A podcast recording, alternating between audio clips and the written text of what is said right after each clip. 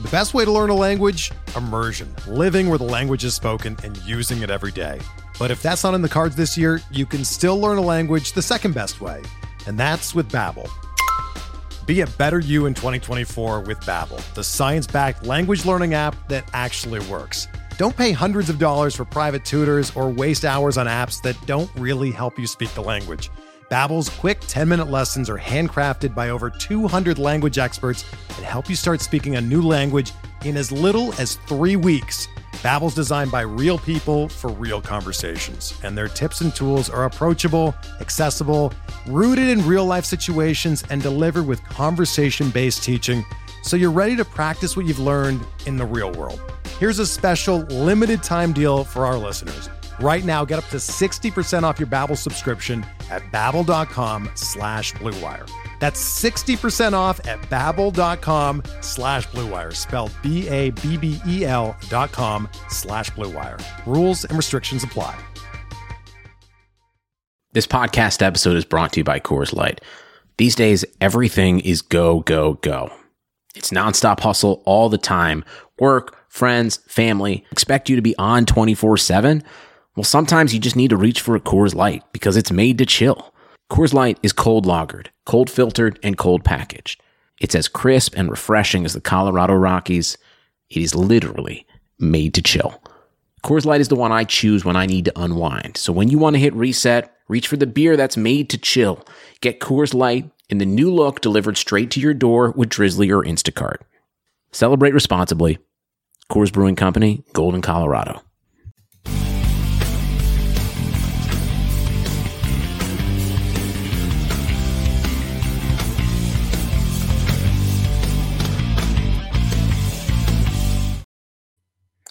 Hey, everyone, welcome to the RotoWire Fantasy Baseball Podcast, the Sunday night slash Monday morning version, depending on where you happen to live. Uh, we are sponsored by WynnBET. We greatly appreciate them for that. If you could please rate and review the podcast, it'd be fantastic. Also, goes uh, a long way to helping people find the podcast, helping people say good things about the podcast. If you enjoy listening to us, could leave us a few stars uh, and a good comment. That would be very nice. We are also live on uh, StreamYard here. We're live on uh, Facebook Live. We're live on YouTube. So if you're listening to us there, want to comment, uh, please feel free to do so there. Obviously, like us uh, there also. So, uh, Jeff, we're into uh, window week eight. We're about a quarter of the way into the season. Time to kind of you know assess where you are. Standing start to matter a little bit. Stats start to matter a little bit. How is everything in your world? Good, good, man. Uh, just you know, well, it's funny. My 15s are way better than my 12s. I don't know what's up with that, but they are. Nice. That's good. That's uh, a good. That's a good thing because your 15s are more expensive than your 12s. True. I want I want both to kick butt though. My 12s are not doing well enough. Uh, but uh, we'll, we'll work on that. We got plenty of time. And here's the dumb thing, you know, don't. I think it's human nature. Spend more time looking at the live stats, looking at the rosters, thinking about plotting your moves and the teams that you're doing well than yep. the teams that really need the help. Yeah, it's very it's very easy to do that. And, and, later the season, I think that's probably a good thing too. But uh, early, you know, this early in the season, I try and uh, give all the teams kind of the same amount of attention. But uh, yeah, it's hard not to get a little more excited about the good ones or the 15 teamers are a little more money involved. But um, yeah, I'm, I'm doing better my 15s than 12s. Also, one of my 12s is pretty good. One is really bad. It's just got horrible pitching problems so far. So, um, but you know, long way to go. A couple of a couple of good ads here and there, a couple of good drops. Maybe we'll solve that problem. But uh, how's uh, you said your 15s are doing pretty well though, huh? Yeah, well, let's not talk too much about that. I I, I don't want to make this a humble brag session. Let's it's, right. it's May, so let's keep yeah. moving. Better, but, better, better to be good than bad. But yeah, let's uh, let's look into week eight. We've got uh, we got an interesting schedule in week eight. We have we have we have two teams that play eight games this week. Jeff, we got the Twins and the Angels. Yeah.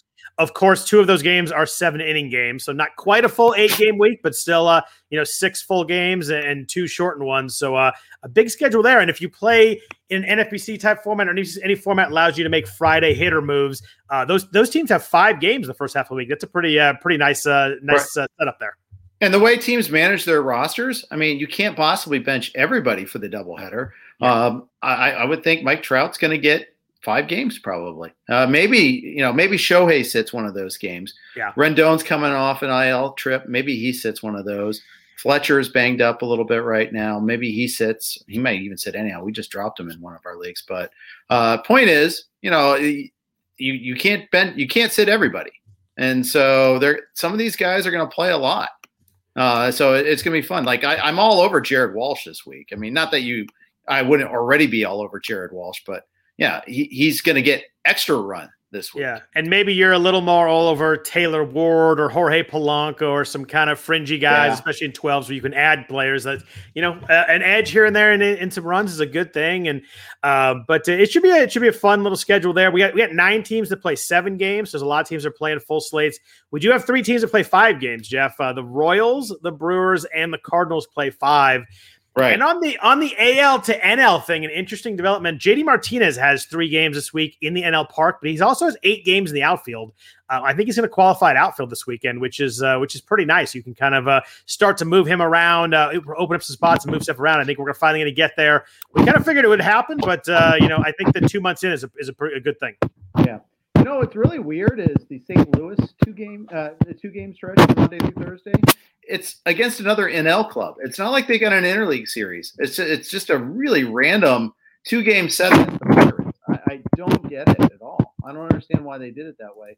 It's two and you know yeah yeah I get tomorrow. They they're tra- played the Sunday night game, and maybe that's the answer. They played the Sunday night game in San Diego, so travel overnight, home rest day on Monday. But why Thursday? I don't get that.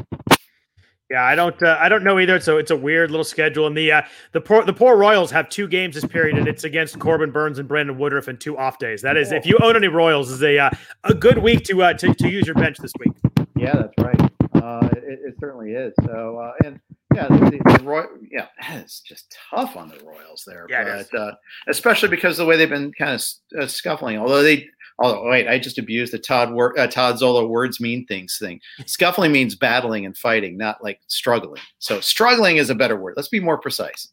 Yeah, no doubt there. On, on, the on the good schedule front, uh, you know there are the Yankees have a really good schedule. They have four at Texas, three against the White Sox. Should be pretty nice too. Uh, the Nationals have four in Chicago and three against Baltimore. We always like facing Baltimore pitching. This Dodgers offense is, is, wild right now. We'll get into Corey Seager here in a second. He's uh, he's out for at least four weeks with the fractured hand. But the Dodgers have four at Arizona, four at San Francisco, and it's weird. You look at the Dodgers offense, you're like, eh, you know, they're kind of struggling. Didn't say soft scuffling, but they they still they're tied for the lead the league in the the lead league and uh, runs in the National League with your Reds. Um, and they may have shifted today, but for all the struggles the Dodgers have, and they have had that, they still managed to score some runs. Just shows, I guess, how deep they are.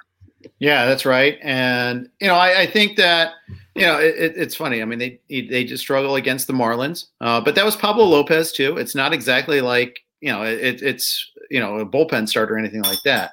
Um, but I, I think it's something there. There you're going to have to just deal with them a little bit there. I mean, they I mean they I think we saw today it was Gavin Lux at shortstop. I think that's their approach to uh, replacing Seager. Uh, I do too. Si- but that also, and that maybe gives them some flexibility to move Max Muncy over to second, which is why you look at their other moves. It's Matt Beaty that might place him first. Albert Pujols is joining the team, and Yoshi yep. You know, two of the worst players in baseball, but there's a lot of, or at least worst hitters in baseball this year. Don't yeah. mean to defame uh, Tsutsugo like that, but no, uh, sorry, I couldn't resist the joke. Uh, like but it. you know, yeah, thank you. Um, but you know they can it gives them options at least you know the dodgers they love them options uh, and that that's the thing that you, you, they are looking for that and there's no shortstops out there i mean look at the, what the reds tried to do in trying to find a shortstop there's just nothing available yeah good week uh, good week for for, for uh, your boy kyle farmer this week though he actually had a had a pretty nice week especially in Coors yeah well because it was in Coors yeah and he you know he got to play works. You got to play them and and the pirates before that too which is almost like playing at Coors I think the guy this really quietly helps is actually gonna be Zach McKinstry, who was going to come back off the IL and not really have a place to play, and suddenly now like it's it's kind of open. Like they could put him, they could he could play some second base, he could play some corner outfield. Um, I think that he's a guy who's going to come back and really not have a hard time finding at bats after his you know nice hot streak earlier. And obviously Bellinger's going to be back at some point here. He's he's back in the uh, he's he's going in a rehab assignment this week, but I think it's going to help McKinstry for a couple weeks. I think that if you can pick him up, he might be a, a nice little sneaky ad. If he gets hot, maybe he sticks in the lineup. Yeah, yeah, that's right. And so the Dodgers are really busy. They got they had a five game week this past week. Now they get the seven gamer. Um, you know, it, it, this is where it starts to get intriguing. You know, like they have to manage their uh, rotation a little bit more. They have to uh, manage, uh, you know, the health a little bit of their hitters and all that. And this is where it really starts to get tested. They are able to, you know, they, ha- you know, unfortunately, you know, the Seager injury happened after that, but we'll see. They did a, a uh, bullpen start. It was today, and Jimmy yeah. Nelson made the start. Now, David Price is close to coming back. Gonsolin's probably a week after that. I mean, I don't know. Is price is the plan to get Price up to speed? I didn't see the note on that, so uh, you may have to help me out on this one there. But it's, did you go at? Did will you go after Price at all? Who's going to be starting this week? Is it going to definitely be a bullpen start? Uh, I had Price. Uh, I had Price in my conditionals, kind of a ways down. I didn't actually get him. Okay. Um, I just don't think he's going to throw enough innings. He threw. Uh, he threw thirty pitches over two simulated innings on Friday. Um, I think he's probably going to be like a piggyback kind of guy. I guess it would be on next Friday when he does. But I think he'll get like kind of the middle innings. I would guess maybe they try and throw him three or four. My guess. So I, I wanted to pick him up, but I had him way down in conditionals because it's so it's hard to kind of time that win. But you, the, the, the interesting part is me is like he looks really good. What do they do the week after when Gonsolin comes back? They really sound like they want to ramp him up. So I think Gonsolin will slide in and Price will go back to the bullpen. But be interesting what happens if like Price comes out and throws four really clean innings. Uh, what they do the week after that, or if Gonsolin and Price piggyback with each other. So they ha- they do have options. I found the bullpen game kind of interesting today. I guess that you know they didn't really need to. They had Walker Buehler on full rest, but they pushed him back. I guess they were just they figured they had at some point they had to throw a bullpen game, so they might as well do it now. But that's the second week in a row if you do play in you know like a, a, salary cap league where you know two steps really matter. You have other really good options. Yeah. In, in, a deeper draft league, like you're not sitting Buehler anyway, but in, it's the second week in a row where Buehler was supposed to throw twice and didn't. So, but they play seven games next week, so I'm sure they were just trying to figure out. Uh, they had to throw a bullpen game in there somewhere. They figured today was a good day, but um, it's interesting. They they for all their talk about we need to win and start get going, um, they're still managing this like they uh, they're going to be fine in the regular season. Did you uh, play the Diamond Challenge this year? I did. I have not started especially well. It's a wild wild challenge here because everybody's pitching is insane. There's teams with like yeah. ERAs in the 1.8, 1.9 range because you just you throw six good starts every week. I had a couple of uh, a couple of bad starts early on. I'm finding it hard to catch up in there, but obviously a long way to go. Um, I wondered about Freddie Peralta last week, and I didn't. He's listed as a reliever, and I oh, it's no. hard to do because it's hard to do because then you're suddenly like some weeks you're you're only playing three closers that way. Uh, it's a six four split, and there's there's but one of those uh, it's actually a seven a six three and then a swing spot. So um, it's kind of hard to throw relievers or starters relievers sometimes. But uh, after that two start week, I sure wish I'd done it because he was awesome this week. Yeah. So the the thread I've seen going around Twitter this week is Freddie Peralta and Ace. Has he graduated to that level? I, I mean, you know, he wasn't even like graduated into the starting rotation. It's like the exact same Corbin Burnes path as last year where you didn't know if he was in the rotation until late in spring training. Even in the case of Burnes, actually, he wasn't in the rotation until like a week into the season. Yep. And now all of a sudden he's a top starter. Is he there for you? He's probably right behind that first year for me, but he sure is darn close. I mean, he's, he's, funny. You watch him pitch. I mean, the slider is just so nasty. It's just a matter if he can. You know, it's been what uh, you know, seven, seven, eight starts. Can he? Can he really be a two a two pitch guy and, and, be a starter for the rest of the way because he pretty he throws a few changeups, a few curveballs, but he's pretty much fastball slider. I was surprised. I looked at him earlier. His fastball is only 93. He just seems like he throws a lot harder than that for some reason. Um, I think it's just because the the stuff kind of jumps on hitters and they look like it's later than the, later and mm-hmm. faster than it is. They're late on stuff, but. I mean, that slider, 45% whiff rate. The fastball is a 32.5% whiff rate. You don't see that on too many fastballs. So obviously it does something right despite the, you know, not elite, elite velocity. But yeah, I mean, he's right. Uh, he's right on that verge for me. I have him in one of my main events, and he's kind of just picked up the Luis Castillo slack. We were st- we were talking earlier that my Luis Castillo team is actually doing pretty well. It's not winning the league, but it's over 100 points. It's kind of sick to think about if I taken anybody there. But you know, you take Freddie Peralta, Peralta later, you know, it kind of makes up for uh, the Luis Castillo bashings that I incur every week. Yeah, and that's the thing is like you have Castillo as your problem. I've got Giolito in the league, and I know we're going to talk about him too. It's we are. you know we we've had the think pieces, the verbal think pieces. What's wrong with this guy? Well, Giolito's kind of entering that territory. But the thing is, there's been so many other good pitching performances. You can almost make up for it a little bit there. Uh, yeah, almost, almost. You, Just, I know you, you dare to dream about what would be life be with you took someone anybody literally anybody else but Castillo there in that second round spot. Because ideally you have you know Buehler, Scherzer, or Woodruff for Burnes, and then you have Peralta on top of it, and that's how you you know compete for overalls and that sort of thing. But yeah, I mean it's uh, it's it's May sixteenth. I'm not giving up on Castillo yet. It's been very frustrating. It's been rough, but I mean I saw he got dropped in one main event today, so finally someone had enough. I guess they figured if they weren't going to throw him for two home starts this week, I think the Reds are home for both those games. They're not going to throw for two starts this week, then why use them? But um, right. Yeah, I mean, there's I, am nowhere near even considering that. I'm not. I'm not even considering benching him yet. If he struggles twice this week, I might start thinking about the bench, but uh, I'm nowhere near dropping him. That's for sure. Yeah, well, you get to watch that one really closely next Sunday because it's Peralta versus Castillo, so that should be fun. Oh, that is going to be a fun game. Yeah, and it's just and it's not just the pitchers in the second round; it's almost anybody in the second round would have been, you know, look at Bo Bichette and what he's doing uh, yeah. as, as just an example there. Yep. Not to pour salt in the wound, but no, you know but Freddie Freeman, Bryce Harper were the guys kind of in that uh, first half of the second round. I guess Adalberto Mondesi is the one guy that, uh, you know, if he took a hitter, it really wouldn't have worked very well. But uh, yeah. Yeah, it'd be interesting. It's one of those things they, when we see in August, you know, maybe Castillo runs off a nice uh, set of starts here. I saw a stat earlier today where he's really struggling putting away guys with two strikes, which, you know, from my eye test, I've watched a lot of his starts and I've seen that too. And it just seems like he gets two strikes and just can't put guys away. Whereas before last year, you know, you got two strikes, you're kind of dead and he just kind of had you and had you where he wanted you. Yeah. Well, and I'll go into further detail. It's his put away pitch is the changeup. Yep. And, you know, two starts ago against Cleveland, he had one.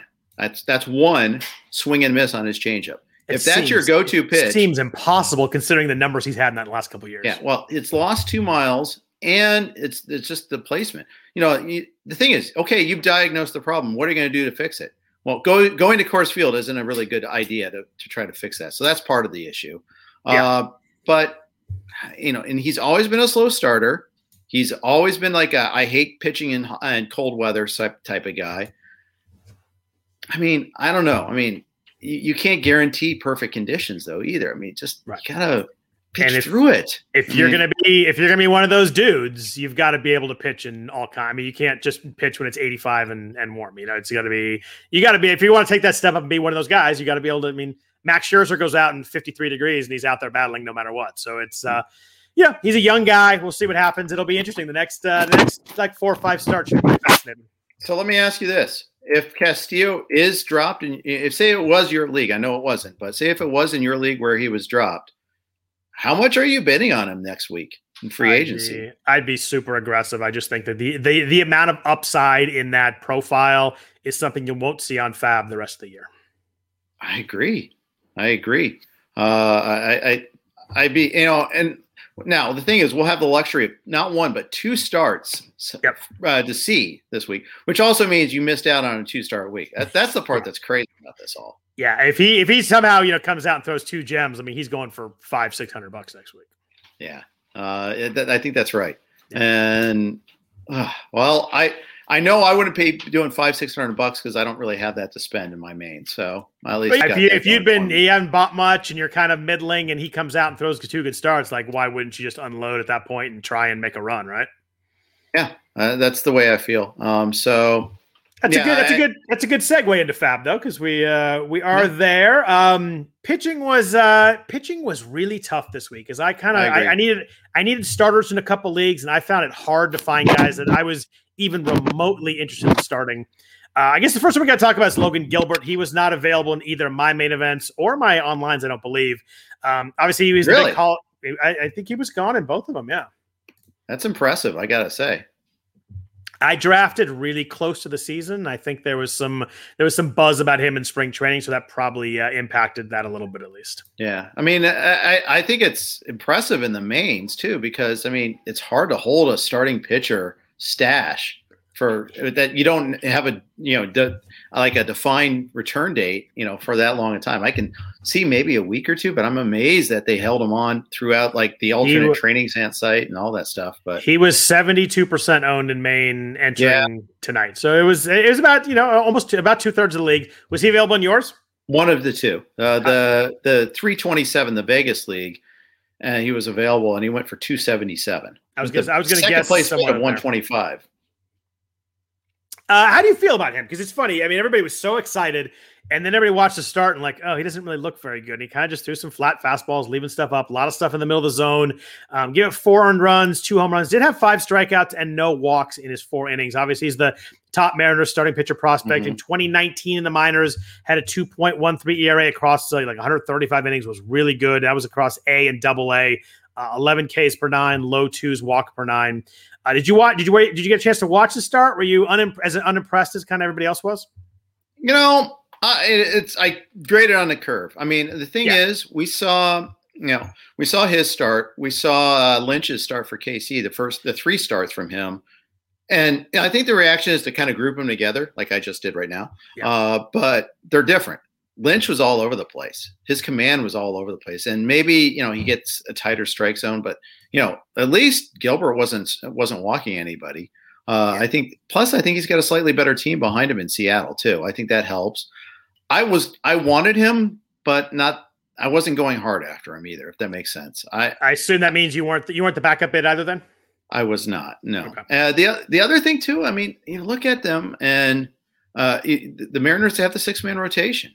I think that's a real drag. I mean, you're never getting two start weeks. Never. It, it's funny. I I liked Kikuchi and Justice Sheffield a lot, and it's been frustrating. I mean, Sheffield hasn't been very good, but it's been frustrating. Mm-hmm. Every time you look up, you're like, "Oh, Kikuchi pitched on Monday. We're gonna get two start week this week." You're like, "Oh, they have an off day, so he's not pitching twice this week." So it's uh, right it's been tough. I mean, obviously, if he has a good start and a one start week, that's fine. But you do want those two start weeks, especially a guy that you know is probably in a twelve or is towards the the backer end of your rotation, and that makes a difference. And you end up then you end up sitting him for one and playing someone else for two, and he pitches well, and it's frustrating. So mm-hmm. it's uh mm-hmm. the six man rotation is is is it's it's tough and it's real. It's uh you just you're going to get less starts, which matters. Yeah, uh, and you know it's between the the the the AL West is like the graveyard for two start pitchers. I mean, between the Angels and the Mariners the, yep. the Rangers doing their tandem starter thing, it makes it really difficult to get the innings you're looking for. And you know, your A's. I know we're going to talk about one of those guys coming up soon. The Astros are going to be great candidates, by the way, for having six starters when they get everybody yep. back, and they're already kind of that way with Odorizzi coming back. I, I have got a couple places where I've got Luis Garcia and Christian Javier, and I'm a little bit worried. I'm not going to lie. I mean, it's just when they get everybody back, it's going to be pretty tight. It's tough though, because with them, like you just you don't want you don't want to miss McCullers and Greinke starts, and Greinke probably wants to stay on. But you're right, they do have enough guys that they could definitely do it. I just wonder, I wonder what they do because I have to think a couple of those guys they want to throw every fifth day. Yeah, I, will say this though, they they do get Urquidy back. Um, yep. I mean, they, I mean, I should say they just lost Urquidy, and I don't know when they're going to get Urquidy back. So when they do get Framber back to start, okay, well, that, that still gives them a little bit of time. Once they get Urquidy back, though, one of Javier or Garcia is out, and they're both good pitchers. I mean, I'd hate I hate to lose that. For sure, you can, you can totally see that both be really good on the bullpen. Probably as a multi-inning guy too. So there's yeah. a, there's value to the Astros, but that would make it uh, fantasy wise, it makes it uh, a lot less valuable for sure. They're going to go into Rays land here, uh, which hey, if you get the the second the primary reliever instead of the opener, great. Yeah, uh, it's just you don't know every any given week. I mean, yeah. This, the Rays. I, I saw. I think you were on Twitter talking about this. Do we know when Yarbrough's starting? No, we don't. Is he? Is it today? No, I don't know yet. And then he pitched really well, but it was you know three middle innings against the Yankees. He threw three shutout innings, but yeah. you look at that and you're like, oh, I got three shutout innings. That's great. That's a lot better than some of the other blowups out there. But like, no chance for a win, no chance for a save, and it's just you, there's only so many times you can throw that right. and hope it kind of fits right. If they start him, then he throws three or four innings, and then you're really screwed. But he goes. He's supposed to go twice this week. Uh, are you using him? Because I, I think I um Actually, no, they pushed him back. Now Patino is going to start on Tuesday. So yeah. now Yarbrough's back to the same thing. One, one illustrating the point quite yeah. adeptly there. Uh, in, it's in in real time too. Yeah, that's great. Um, you know, well, and that's the thing. I mean, I, have got McClanahan. I like the pitchers. I like Patino. Yeah. Uh, I think it's Patino, right? I think I just. Yes. I think it's because uh, they don't have the in. We don't have the Inye in there instead yes. of the in. So Patino. Uh, there you go. Yeah, but you know, Dick Mountain's pitching well now. All of a yep. sudden, Glasnow's not going to move. I love McClanahan. I like Fleming. Fleming threw a nice little five inning gem today. That was ideal. He I did. mean, I don't even see. You know, you know, it's again really hard to get two starts out of any of these guys. It is. I mean, it's funny. We talked about uh, you know Gilbert and and Lynch, and I thought Gilbert was going to come out and like look like McClanahan did because McClanahan looked so good in that first. I get you so excited. So um, I wonder. It obviously didn't keep the price down in your league. It'll be interesting to see see his next start though. But let's stay in the division. Uh, James Kaprielian came up and pitched for the A's this weekend um, with uh, with Mike Fiers back uh, back out. The A's have had a little bit of injuries uh, injuries in their rotation. Also, uh, he kind of danced through some raindrops. Like the the ending mm-hmm. line was good, but the first inning was scary. Loaded the base with no outs. I'm like, oh my god, here we go. Then he settled in nicely. The second, third, and fourth was really nice. In the fifth inning, he got in a bunch of trouble and got through it. Um, but five innings, three walks, six strikeouts, one earned run one of those guys that we've kind of been waiting on hearing about forever. He was in the uh, he was in the A's trade with the Yankees for Sonny Gray. They got him and Dustin yep. Fowler. Obviously, Dustin Fowler is somewhere else right now. Didn't work, but uh, Kaprielian had Tommy John in 2017. Just had struggled to really get going. Uh, in 2019, he threw 68 innings across three levels. Was pretty good. 3.18 ERA, strikeout per nine at 9.9. Um, he looked good to me in terms of stuff and makeup, but you know, just I don't know how much we're ever going to get much more than five innings. But you know, it could have been really bad. And it could have been one of the starts like, oh my god, we don't want this guy. But I thought I thought he showed me something. I had some small bids in on him. It's weird. I had bid like the 30s or something because I was desperate. I needed some starters, and uh, in one of my mains, I got outbid. And one of the mains, there was no backup. So there's just there's no way to really know exactly what to bid. Good good luck trying to figure out bid prices this year. Uh, exactly, and that's not even talking about the 12s. Yeah, 12s uh, are 12s are wild. Yeah, uh, I, I, saw I saw Tommy Pham going to twelve this week for nine dollars. I, I, I don't even know what to think about that. yeah, I, I have no answers there. I mean, that's and I you know the thing is, you, sometimes you didn't even notice that they're available. That's the weird part about that, and it just shows that hey, take a look. Just take yep. one minute per league and look at the drops. Yep. Some catches your eye. Make a little bookmark on them. Come back to them. You can always delete a bit because you're going to come the, back. on the flip side, just make sure you click that percentage owned column because it shows percentage owned across the whole contest. Yeah. And if someone someone will jump out to you, I had uh, I had Frankie Montas and Yusei Kikuchi available in one of my onlines. They both got dropped last week, and they're both 97%. As you and you click that percentage button, I mean, those guys jump off the page is so highly owned that it's, it's tough to miss them. Yeah, but Kaprielian was easy to miss. You know, yes. he was probably zero owned. Zero percent only had one start. Yep. And so that you know, you really have to dig on him. You really have to know. And they're skipping him so he doesn't face the Astros, which honestly, totally good with. Yeah, um, I wasn't, I wasn't, I wasn't throwing that start. So the fact they bumped, I mean, they have an off day on Monday, so just why I did it. But yeah. um, I don't know. I think he has a little bit of a chance to stick. I think that Mike Fiers. um, we don't really know what's going on there at the moment. Um, Luzardo's kind of throwing from 60 feet, but not off a mound yet. I think we're yeah. Three to four weeks away at least there, and they're going to be careful with him. So I think he's got a little bit of a runway here to maybe make, you know, four, maybe five starts in the rotation. And if he pitches really well, uh, maybe they figure out a way that uh, you know he maybe he's just better than Mike Fiers, and you know that doesn't that's not a huge step. Or someone else gets hurt. Um, you know Cole Irvin's been fantastic, so I don't think he's moving anytime soon. But right. um, so once uh, once Luzardo comes back, it's tough to fit everybody in, but I think we're a ways away from that right now. Yeah, I think you're right. Um, and yeah, I mean, the thing is, I I think I had Kaprielian in a keeper league like two years ago and finally gave up on him. And of course, it's a score sheet league, so that, that that's the thing. It's like, okay, I probably could have gone after him here, but I don't know. Um, I I I was very calm in my bids there, and I didn't get him. Yeah, I was pretty calm too. I bumped him up a little bit late just because I there were no starters that I wanted. Um, so look at the two start guys, there are a couple guys I noted down here on our on our rundown: Zach Davies and Jon Lester. Um, as I looked into both of them, I got away from both of them pretty darn quickly, especially Lester. There was nothing there I liked. And if you wanted to, uh, if you want to go with Davies, you know, you can kind of look at 2020 and 2019 and, and you know buy in there. But you know the the walk the K rate's down to 13%. The walks are way up. I, there was enough Davies here that uh, you know at St. Louis against Washington, the match I wasn't jumping the matchups either. I stayed away from both guys. Were you in on either one of them? Well, this is where I or do you, that- or do you own Zach Davies everywhere still? No, I, I, I, well, I do have him in one league, but I've I cut him in another. I did pick up Lester this week in one league. Uh, I don't know. Uh, wanna, two do stars. do, you want, do you want to sell me on it?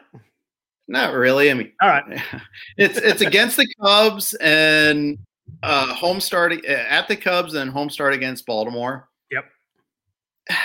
It was like our fourth bid, and it was he does have those two starts. Shu and I got him in one of our two leagues, and I don't know. We'll see. I mean, uh, yeah, it, it, was like kind of the last contingency guy, and it, we happened to get him. Got him for a buck.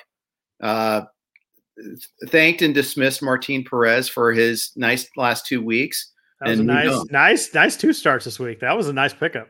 Yeah, it worked out well. Um, but you just can't. And this is going to be a one and done with Lester, I'm sure. But I, we could get Gomber on this one, especially against the Cubs. That is kind of scary. The Cubs one scares me. I get you. You go with veteran Guile here. You're figuring out that he just figures how to get guys out. I mean, his his mm-hmm. velo's down to 88 and a half. The K rate's at 15 percent. There was a not a lot there that I was like, oh, I just can't do it.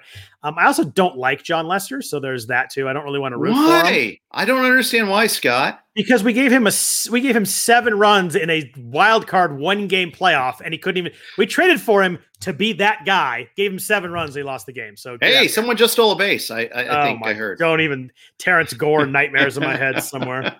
Jarrod Dyson must have had 19 steals in that game. Oh yeah, I just think you know he was going to be the ace. Like he traded Cespedes for him, and he gave him you give him seven runs in the game. Like that, that's got to be a win if he's going to be your guy. And uh, you know, Brandon Moss had five RBIs, two home runs that game. Was a nightmare game that the Salvy Perez played, and they, they actually took the lead back in the tenth. Uh, who was uh, Alberto Callaspo got a hit to uh, give him the lead. And I'm like, I can't believe they're going to end up winning this game, and then just disaster in the tenth. It was it was awful. Can't blame that on Lester in the tenth, though, can you? No, but he's pitching. He pitched like seven to third and gives seven runs or something like that. It was terrible. Like, gave you length. Great. Fantastic. You blame the manager for having him go that deep into a game. How does he give oh, up I'm, 7 runs? I'm I think it was like 7 to 4 in the 8th and he came out and gave 3 runs really fast. Why is he coming out? I mean, I guess, you know, that's the analytical edge hadn't really kicked in at that point yeah. in time. I mean, you don't. That's asking too much out of the starter. That's not Lester's fault. It was that year where they were they were the absolute best team in baseball at the All Star break. Had something like eight All Stars, and then couldn't win a game for like and barely they lost the division, barely snuck in. I don't think they trusted anybody in the bullpen. Then it was just a one of those years that we thought halfway through I was pretty sure we are going to go to the World Series, and then at the end I just wanted the season to end, and mercifully it did. I think Jon Lester needs a hug from you. Yeah, I, um, think, I think you need to realize that. Oh, we just hadn't gotten through that whole third time through the order. there you go. Yet. Uh, was there anybody else two start wise you liked? Like Mike Foltynewicz has two. I looked and it was against the Yankees and Astros, and I quickly crossed him off my legal pad there. Was there anybody else that you were um, even considering? Because I, I could not find many two start guys that I even wanted to get near this week. I'm pulling mine up now to see it. Casey Mize, actually, I liked almost as much as Logan Gilbert, maybe even more. I've uh, I've been surprised by how few guys Casey Mize is striking out. His strike rate is down to sixteen percent. Uh, yeah. Walk rate's about ten percent. I just I think he's okay. I think that uh, you know that's a that's probably a decent one. Who does he face? Uh, he faces the, uh, the, the Mariners and the Royals. So the matchups work well. Um, yeah. You know, better than the other ones we've talked about. I wasn't super excited about. it. I didn't have him available in any league, so I didn't really have to think about it too much. He was gone in both my twelves and fifteens, but uh, I don't know. I was a little I was a little surprised by how low the strikeouts have been so far. Yeah, uh, I hear you. I hear you. I just think the stuff is there, and at some point, strikeouts come. May not. It might not be this year. That's yeah. that's the thing. But um, I, I, I saw that as a possibility of like someone I could use. We don't, we didn't get him. We got outbid, so that's fine. But uh, was he, he available? He, was he available in main? Yeah, uh, he was. He, bit, he went for forty three, and we had the second place bid of twenty six. And I'm looking to see if he was available in the other one. No, he was not available in the other main. Yeah, he was uh, he was taken in mind. I, I would have I, he would have been uh, I definitely would have had him above above Davies and Lester for sure. Yeah. Uh, let's jump into the bullpens a little bit. We don't have a yes. you know anybody that rolled into like a uh, a closer job or anything at all this week, but uh, Michael Fulmer was popular. I uh, we talked about him I think two or three weeks ago when he had two starts, and I really liked him. I like the stuff. The velocity's up. He's he's actually looked really good. Strikeout rate is up to uh, a career high twenty two point three percent. The walks are down a little bit. Um, I actually dropped him last week, and I have much regret about that. He was kind of pitching in middle relief and coming in as a piggyback guy, and I just couldn't use him. But this week, he came in for Gregory Soto when he blew up and got a save, and then he pitched in the last two innings of the game on Saturday night and got a win. And he shut it down. They scored, and then he shut it down. I think he gave one run, but it wasn't his run. It was the the runner on second. So the ghost runner. Run. Yeah. The ghost the ghost runner scored. Um, tell you what, he's interesting right now. He went for a lot of money in my main event. I tried to get him back, and he went for over 130, or he went for 126. Um, so I, I felt a lot of regret. You drop someone to go for 126 the next week, but he's throwing more changeups, kind of like he did when he used when he was good. Uh, you know, I think he was rookie of the year, wasn't he? I think he was rookie of the year. Um, but he's throwing a lot mm-hmm. more sliders. He's throwing 32% sliders, 8% more than his career average. He's changed his pitch mix. He's throwing harder. Um, I really look how he, I really like how he looks right now, and I think he should be closing for them. And I think he might, he might get into that role and, and kind of, kind of run with it for a little bit. Yeah. Only available in one of my two mains. Uh, the one where he was available, he went for 80 with the yep. second place bid of 74. Uh, was my second choice this week, but uh, just because I'm not quite sure whether it's going to be him or Soto for the next chance, but he is pitching better than Soto. Soto's got a great fastball, but he just has no clue where it's going. Yeah. Uh, you know, he, he he's actually like hit the ball, win a free dinner sort of guy. I mean, it's just uh, you know, it, it's it's it's really wild. I think he has the highest, like the tallest recorded pitch. Uh, I saw that pitch. Season. That pitch was that, awesome. Yeah, it was beautiful. But that pitch uh, with like he, the little Statcast, uh, you know, the old Fox hockey uh, puck streamer thing right. with the thing was was awesome. It just like fully went off the screen. It was beautiful. It was, and I, uh, I, think they'd like to use him. I just don't think they want to use him as a closer right now. I mean, the, the walks are insane. What is he? Sixteen percent walk rate, seven something like seven point three per nine. It's really high. I think they'd love to bring him in, like to gas guys and strike guys out in the seventh and eighth, and use somebody. Uh, you know, probably a right hander. They, you know, so does lefty and Fulmer coming. Brian Garcia is not the answer. I think we're, we're, we're pretty clear there, but uh, it seems like Fulmer's got a chance to to maybe take a take a, a good chunk of this job though. Yeah, he does. Now the question is, how many saves is that worth? You know, Detroit. Yeah. Detroit's not as dreadful as they were a couple weeks ago offensively. Uh, and some people, you know, if you streamed against them, you actually kind of had some, you know, mixed results, some disappointing results mixed in there. So, um, yeah, uh, including Dan- the aforementioned Daniel Lynch, who had a pretty bad, you know, they they got, I think they swept the Royals, in fact. Now that I think about it, but uh, yeah, I so maybe they're okay. Maybe there's some opportunities there, but I I did bid on him, and you know, Shu and I need a closer in our second main pretty bad. Actually, we're probably doing our first too. You never, you never don't need a. Yeah, you never don't need closers. So you mentioned that he was your second choice. Was your first choice a Hansel Robles? It was, right. and it's so funny because so I went to my daughter's confirmation today, so I had to like stop doing the bidding myself around like four thirty or so. Got off the phone with Shu, um, and then I like text him like, "Hey, can you double check to make sure Robles isn't available?" And then I go, and he showed me, you know, so I put it in. I go, "Can you put him up to thirty nine? and just that was kind of just the number I thought of. So he did that. We won 39 to 38. So uh, that was pretty cool. Beautiful. That's beautiful. Now he's got to be actually okay, but he did get the save on Saturday. Uh, and the thing I like is, you know, Colome is is relegated to all sorts of junk relief. Um, and Rogers is struggling lately. Gave up the game winner today. I think he's given up runs in his last four. So Robles, warts and all, I think is the guy that gets the next chance. And I better I better go check that game winner today because the, the replay crew may still take it away at some point. So they may they may change the final score of that game. Oh, you're so salty about A's and replay. It's beautiful, but it's true. You've been so heartily even, screwed. Even Chapman had like a, a quote about it after the game it was pretty funny. But well, and Bass is like I I don't want to elaborate too much because right. I'm going to get in trouble because exactly. he got screwed directly, and I'm you know, as, as, and indirectly we got screwed. Although yeah. I think tend to think of it as we got screwed directly, and his was indirectly. But, I do. There you go. Um, so Robles is interesting. I mean, the, the, strikeouts are good. He was obviously really good in 2019 with the mm-hmm. Angels, uh, saved to 20 something games. Um, it's interesting. You look at 2019. That was the one year where you got the walks under control. The walks were like 5.7 percent that season.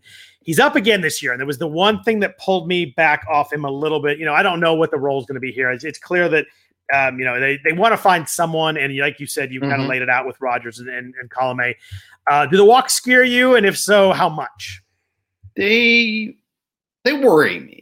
Uh, I like that he struck out he struck out six batters in the last two and two thirds to kind of yeah. make up for that a little bit. Uh, but, but here's my problem. I mean, I had to kind of push those worries aside. We need somebody else. Shu and I have Jake McGee, Oof. and that's getting a little dicey to say think, the least. I think yeah, uh, I think it's I think it's more than a little dicey right now because Tyler Rogers keeps keeps pitching so well. Did Rod? Yeah, and Rogers got the save today, didn't he? He did. I don't. I, I, think McGee was probably not available. I think he pitched the last two days. But yeah, so McGee got screwed on Friday. He really shouldn't have been blamed for that one. He should have been able to start really that well. inning. Yeah. He struck out the side after that, and so I, I really can't blame him. But then Saturday in the extra inning game, he gives up the the the, the two run bomb to lose the game, and yeah that's not great. And Rogers and Rogers got the save on Thursday, which yep. was not. And this was following a rest day on Wednesday. It wasn't like he was like you know McGee wasn't available. It's just Rogers pitched, uh, and Rogers got a .76 ERA. So yeah, I've got a half a closer in McGee. We've got Amir Garrett as kind of a stash. He pit who, by the way, Amir Garrett has pitched pretty well the last three weeks. And he was came off, came off suspension today and pitched. Uh, had a scoreless sitting with two strikeouts. Yep. I actually uh, I had him for four bucks in one of my main events. Just kind of a uh, I don't know who I don't know who's going to get it next. So give me give me the cheapest guy that's pitching well right now. David Bell doesn't even know who's going to yeah. get it next. Uh, Antone Antone has pitched two days in a row uh, and got the save today. Sims actually pitched pretty well on Saturday. He that, that was the 12 inning game. In the 11th inning, it was his second inning of work. He had one walk and then a double plus the ghost runner. And it's Coors Field. And then he came back and struck out the next two guys to get out of the inning. And David Bell goes, mark this down. He pitched well. And so That's you good. like when the manager says something like that. I wouldn't be surprised if Sims, you know, pitches. Now they got seven games this week. No rest after a Coors Field series. Uh, that's kind of noteworthy. Um, I, I, think it's some uh, some combination, but Garrett's in the mix. I think I know he's been pitching in lower leverage situations, but he's pitching himself into the mix. I think he'll be there eventually. So hold on to Garrett if you have him. I think that was a good pickup by you. We grabbed him for a little bit more last week and won, and we needed it, 19 to 17. Then you know pitches one game against Pittsburgh, and then they say, okay, well we've agreed on a reduction of the suspension from seven to five. I'm like, you know what? Missed three games in Coors Field you know, it sucks that it's on my active roster, but still, uh, I'll take that.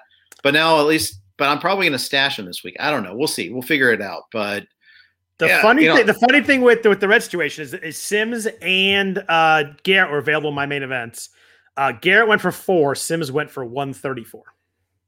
And that's kind of welcome to 2021. Yeah. I mean, it's there's a lot of randomness back, baked in there. So I my I will, rambling way of saying is I had, I had, I had to take a chance on somebody. I had Sims higher. I will say that. Yeah. I had Sims higher. I got I outbid, but um, I don't know. I think it's it's interesting there. Uh, the thing with Robles, it's really you know kind of the one selling point is you look at 2019 and he didn't mm-hmm. just get 23 saves. He was really really good. He struck yeah. guys out. He didn't walk guys. Um, he didn't give up home runs. Uh, you look at uh, you look at everything there. He had a two four eighty ERA. I mean, he's just a really good pitcher that year. And we none of us believed it for a while. And then by midseason, everybody's like, "Oh my gosh, this guy's pitching really well." So you, if you're going to pick up somebody, at least give me someone that has shown it before and done it in the ninth inning. You know he can handle it. So mm-hmm. um, I wouldn't be surprised if the Twins kind of gave him a uh, you know two or three saves in a row and see what happens. Yeah, it, yeah, it might take him three months to get those two or three saves in a row, but uh, I'm sorry. We're driven by the search for better, but when it comes to hiring, the best way to search for a candidate isn't to search at all. Don't search. Match with Indeed. Indeed is your matching and hiring platform with over 350 million global monthly visitors, according to Indeed data, and a matching engine that helps you find quality candidates fast. Ditch the busy work. Use Indeed for scheduling, screening, and messaging so you can connect with candidates faster. Leveraging over 140 million qualifications and preferences every day, Indeed's matching engine is constantly learning from your preferences, so the more you use Indeed, the better it gets. Join more than 3.5 million businesses worldwide that use Indeed to hire great talent fast. And listeners of this show will get a $75 sponsored job credit to get your jobs more visibility at Indeed.com slash BlueWire. Just go to Indeed.com slash BlueWire right now and support our show by saying that you heard about Indeed on this podcast. That's Indeed.com slash BlueWire. Terms and conditions apply. Need to hire? You need Indeed terrible. Unless, but, uh, unless unless Jake Diekman just automatically pitches against them every because the boy they owned him this weekend. Yeah, that was wild. Yeah. Uh, Robles, you know, thing is, if his bad season also is the weird 2020 season where he lost velocity, but how many people came back off that long yeah. extended break and weren't the same? I mean, I get, I get it. Yeah, I'm, uh, I'm, I'm good tossing that and seeing if uh, you know 2021 can look more like 2019, and if he doesn't, you know, after three or four, you know, two three weeks or whatever, a couple saves, then you kind of dump him. I mean, it's, uh, it's, uh, I think it's a good spec. Yeah. So, uh, and I, I got the price right at least, so there's that. All right, I want to get into some offense, but first, a note from our sponsors. Like any good team, hiring the right employees for your front office is just as important as recruiting the best players for the game. That's why you need Indeed. Indeed is the job site that makes hiring as easy as one, two, three. Post, screen, and interview all on Indeed. Get your quality shortlist of candidates whose resumes on Indeed match your job description faster. Only pay for the candidates that meet must have qualifications and schedule and complete video interviews in your Indeed dashboard. According to Talent Nest, Indeed delivers four times more hires than all other job sites combined. Get started right now with a free $75 sponsored job credit to upgrade your job post at Indeed.com slash BlueWire. Get a $75 credit at Indeed.com slash BlueWire. Indeed.com slash BlueWire. Offer valid through June 30th. Terms and conditions apply. Credit Karma has always been there to help you make better financial decisions. And now they want to help you even more. With the Credit Karma Money Spend account, you can be rewarded for good money habits. Credit Karma Money is a brand new checking account where you can win cash reimbursements for making purchases. Just pay with your debit card, and if you win, you'll be notified on the spot, and your Instant Karma cash will be added back to your spend account. Open your FDIC insured spend account for free. There's no minimum balance requirements, no overdraft fees, and free withdrawals from a network of over 50,000 ATMs. And when you make a purchase between June 8th and June 30th, you'll automatically be entered to win $1 million. Right now, visit creditkarma.com backslash win money to open your free account and start winning instant karma. Go to creditkarma.com backslash win money to sign up for free and start winning. That's creditkarma.com slash win money. Instant Karma is sponsored by Credit Karma. No purchase necessary. Exclusions and terms apply. See rules. Banking services provided by MVB Bank Incorporated. Member FDIC. Maximum balance and transfer limits apply. So, Jeff, I want to ask you about uh, Jonathan India, since he is on your Reds. He's, uh, you know, had been dropped in a bunch of leagues. He struggled. He started well, then struggled, then got hurt. He was available in a lot of spots, second and third eligible, uh, homered twice over the weekend in Coors. Um, how are you feeling about India at the moment as a Reds fan?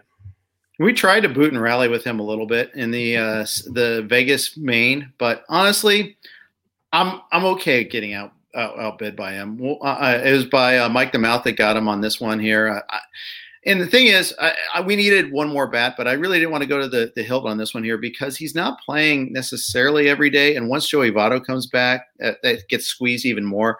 Farmers in the mix.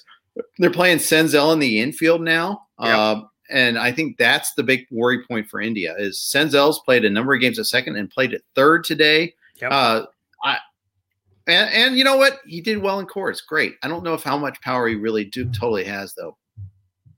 Yeah, I had a I had a small bid in on him, but I got outbid, and I was kind of the same boat. Like if I if I got him for the price, I was going to use him in the multi position stuff and kind of move him around. Like you mentioned, they have seven home games this week, so I would have used him this week. But I was kind of in the same boat there. Yeah. Offense, we talked about starters, and offense was kind of tough to find this week too. Um, Brendan Rodgers, you have any interest there? He's chance to be active at the end of the month. I, I just look at the Rockies, and I just don't know where he's going to play, how that's going to work, how their situation is going to play out once he gets uh, if if the if they call him up uh, right when he's healthy. I'm intrigued, except I don't trust the Rockies and playing yeah. them every day. Um, especially, you know, Fuentes is coming off an amazing week. Yeah, he was really uh, good. I think that hurts him a little bit. Uh, Connor Joe is now becoming a cult hero uh, because, of course, he is. He has his own uh, section. He has his own section at Coors Field now. It's pretty. It's pretty awesome. I yeah. I, I don't understand. I don't either. Um, yeah, so that, that's fine. Um, so that that these are all drags on his value a little bit there uh, on Rodgers' value. I, you know, granted, they trade Story, and I think that's where the speculation really comes in. You get the second half of the season, or at least the last couple months, when it's prime hitting time in Coors Field. Yep. So I get that, uh, and we have we haven't had prime hitting time Coors Field much this year. This earlier this past week, we had a snow out. I mean, it, it had. It, it got to keep that in mind. What a long season we've got here it feels like we've been playing for a while and we're a quarter of the way in the season. So it's, uh, you know, last year we'd be coming down to the home stretch. So this is a, a whole nother animal here. Uh, we talked about, uh, we talked about the Dodgers a little bit earlier with all their injuries. Uh, Matt Beaty uh, should play a bunch now, whether it be in the corner outfield, whether it be at first base.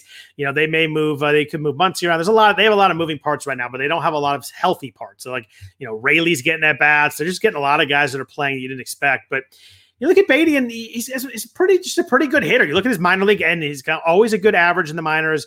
Um, in 2019, he played a bunch. He had 268 plate appearances. There's some other injuries. He hit 265, 9 mm-hmm. home runs, uh, threw in five stolen bases. He was really bad last year, but his 54 plate appearances and kind of interspersed in a bunch of stuff. I don't think we can carry too much there. He's hit 327 so far this year, only one home run. He feels to me like a guy in a 15 teamer who's not going to hurt you, might help you a little bit based on the lineup around him.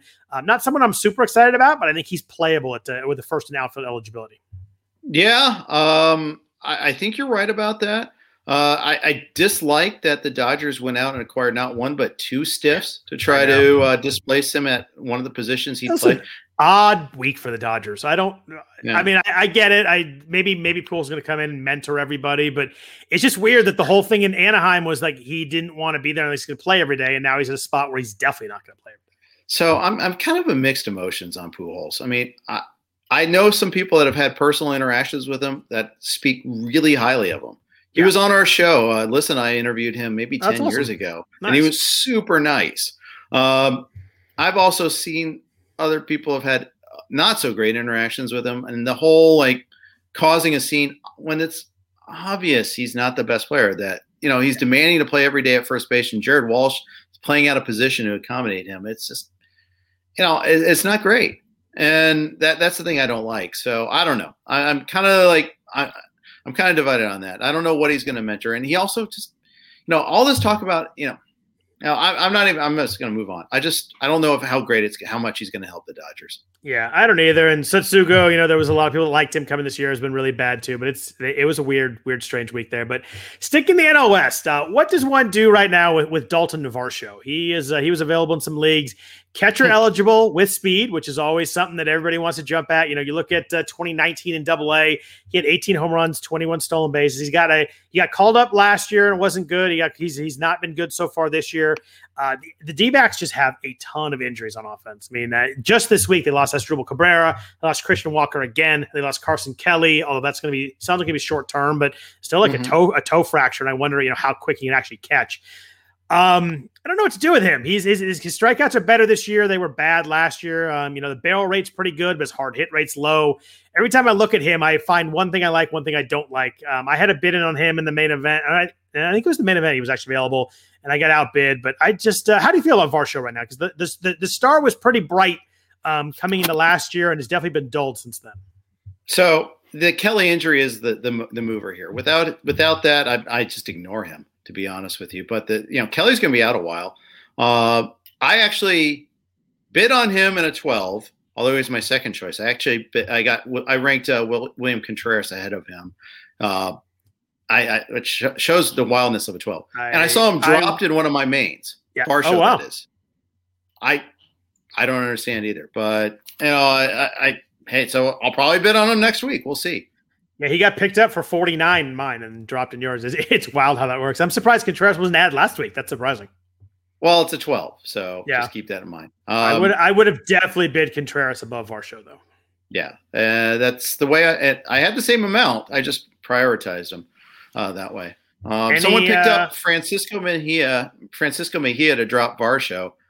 I think I dropped Mejia to pick up Contreras or, or Varsho. So this is the 12. So I might be completely wrong on this though. Uh, Mejia like came Mejia, back today, but he's I mean he's he's backing up Zunino, right? Like he's not gonna he's gonna play. Well, he was hurt in the last ten days. He started today. I think he may have had a hit or two, but but Zunino's Zunino's more than fifty percent, right? Maybe a 60-40 kind of thing. That's what I. That's how I viewed it. And Zunino's a really good defensive catcher with some pop.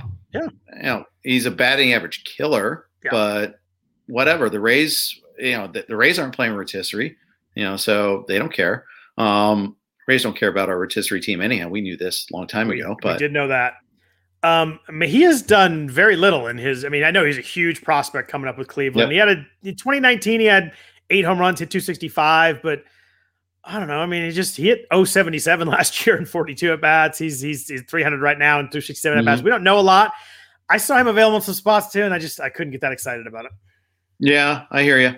I hear you. It's... Any uh, any Odubel Herrera love uh, coming back from the dead and playing every day? If you need an outfielder that's uh, that's in there every day, I did not bid on him.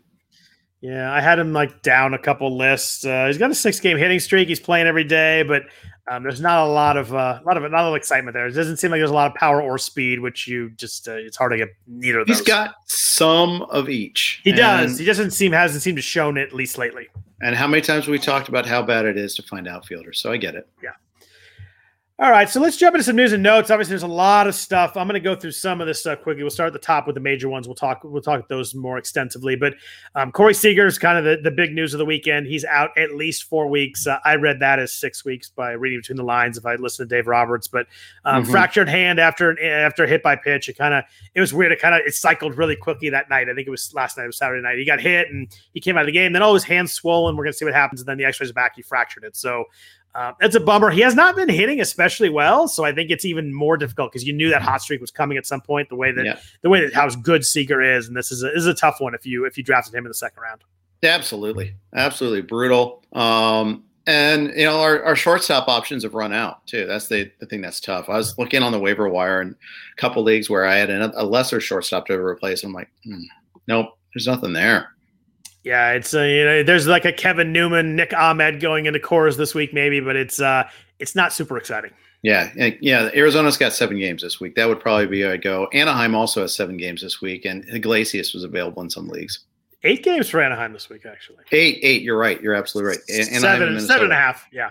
Yeah. Um, yeah, it's just a bummer. I mean, I, I really I, I, like watching Corey Seager hit, and it's uh, you just you kind of knew it was coming at some point. To get the to get the, the the the slump and then not get the hot streak now is, is, is tough. But I mean, I think it's pretty easy to me that you got to hold him through this based on the timeline we've seen. Yep.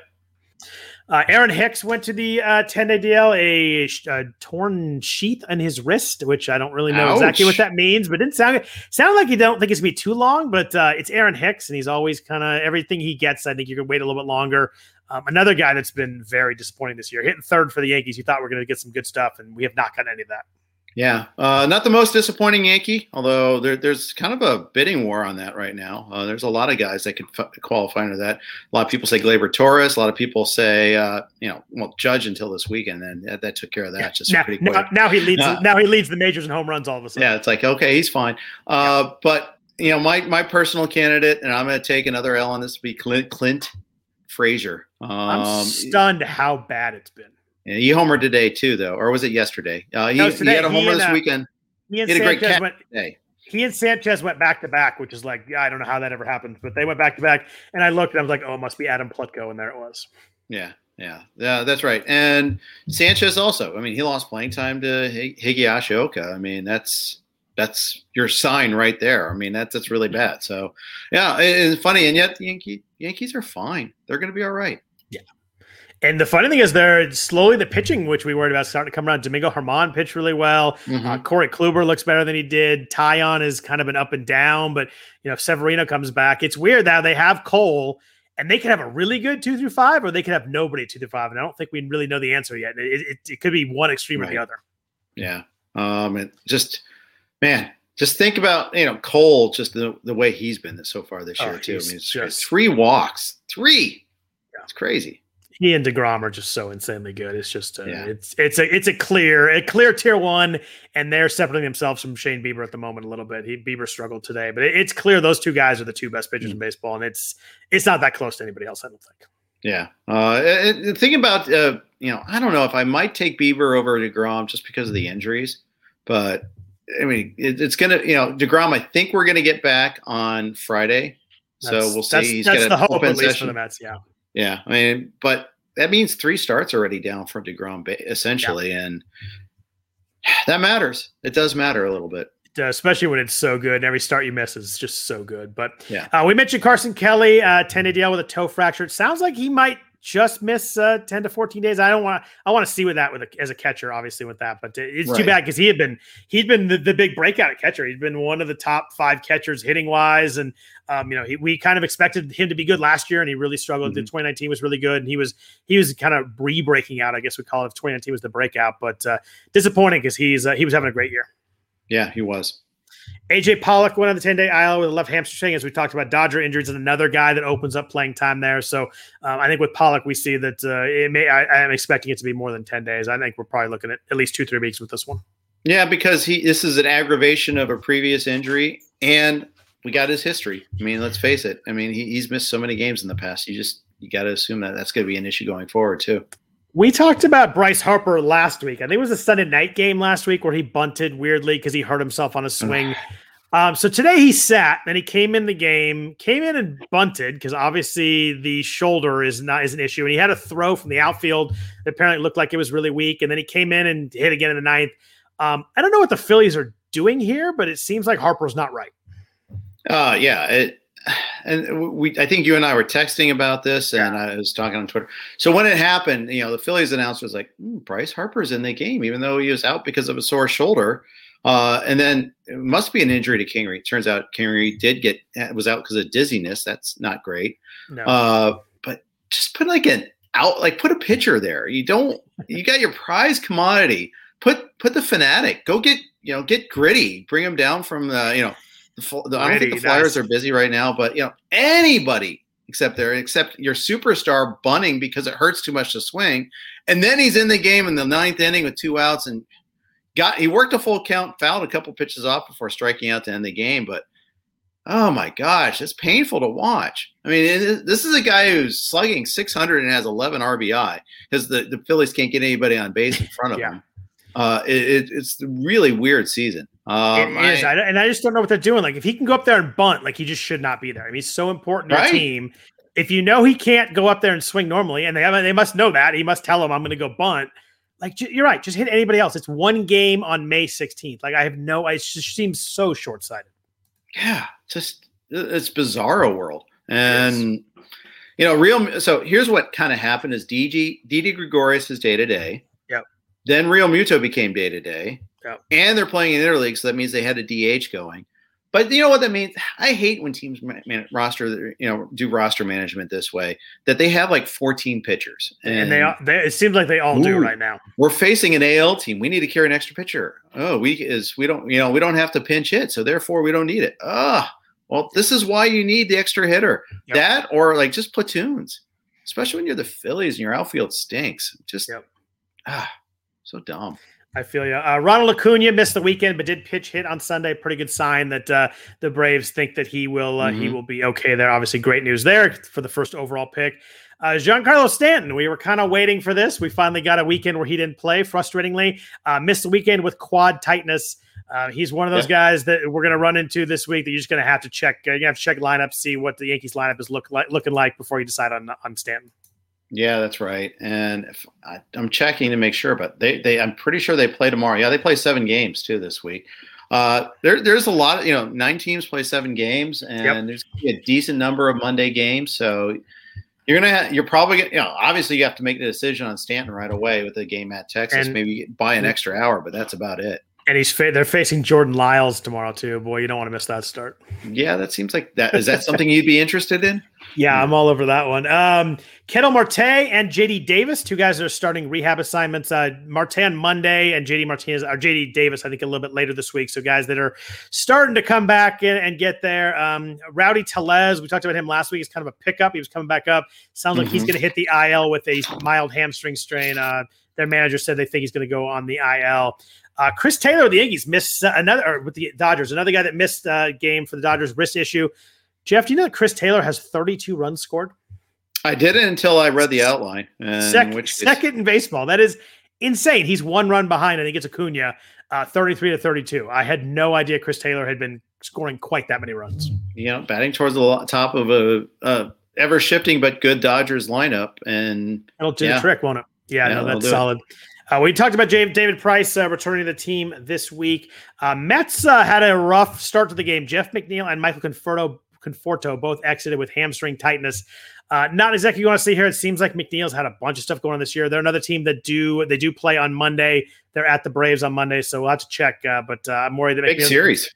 Yeah, it is. McNeil Conforto hamstring tightness. You just you worry that's going to be a couple days though. Yeah, uh, and you look at the you know they're facing two lefties anyhow, and Fried and Smyly. I, I think it's a pretty good bet that you want to sit those guys, unless I maybe if they're in the lineup you go with it. But how often do you see it? Oh, it's all clear. He's in the lineup, and then yep. they aggravate it on Monday or Tuesday, and you're sunk again. yeah, know. especially Conforto plays the outfield, running around, running to first base. Mm-hmm. A lot of ways that can go sideways. Uh, what's up with uh, Mike Moustakas? I saw him miss the weekend with a heel contusion. You think he's a uh, IL situation? Or he back uh, back for this week? I don't know. I mean, I think they wanted to wait to make that call when they got back and have them re-examined. And you're going to see some. I think Monday is going to be a big news day for uh, it's uh, the worst because we lineups are set. You can't pick guys up anymore, and uh, I hate Monday news is the worst. Yeah, uh, at least you know you're hoping to get it before the games start. I, am sure. uh, pulling up the schedule. First game is until 6:40 Eastern. That's uh, re- I I like day games, but I love when there's no day games on Monday. I 100% agree. 100% agree. Can't stand day games on Monday, especially Patriots Day games. I mean, that's just yeah. the worst. But anything early where I have to make this, you know, have to make the information with lack of full knowledge or whatever constitutes full knowledge these days, um, it, it, stinks. Uh, Charlie Blackmon missed the weekend series with the Reds with a mild groin strain. So he's another guy you'll have to check on. They are on the road to start the week, but you hopefully uh, get him back for the weekend. Uh, Jeff Charlie Blackmon has quietly been really, really kind of poor, hitting 242 with two home runs and no stolen bases. Does have 21 RBI.